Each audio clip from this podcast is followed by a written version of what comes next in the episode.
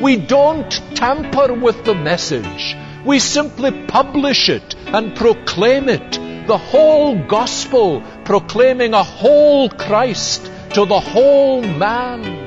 For more than 50 years, the Reverend Eric Alexander ministered in the Church of Scotland. Throughout his pulpit ministry and even beyond his retirement, Reverend Alexander was a featured speaker at seminaries, conferences, and local churches worldwide, including a stirring memorial for his close friend Dr. James Montgomery Boice. These words have never had a more complete exemplar than in the life and death of Jim Boice.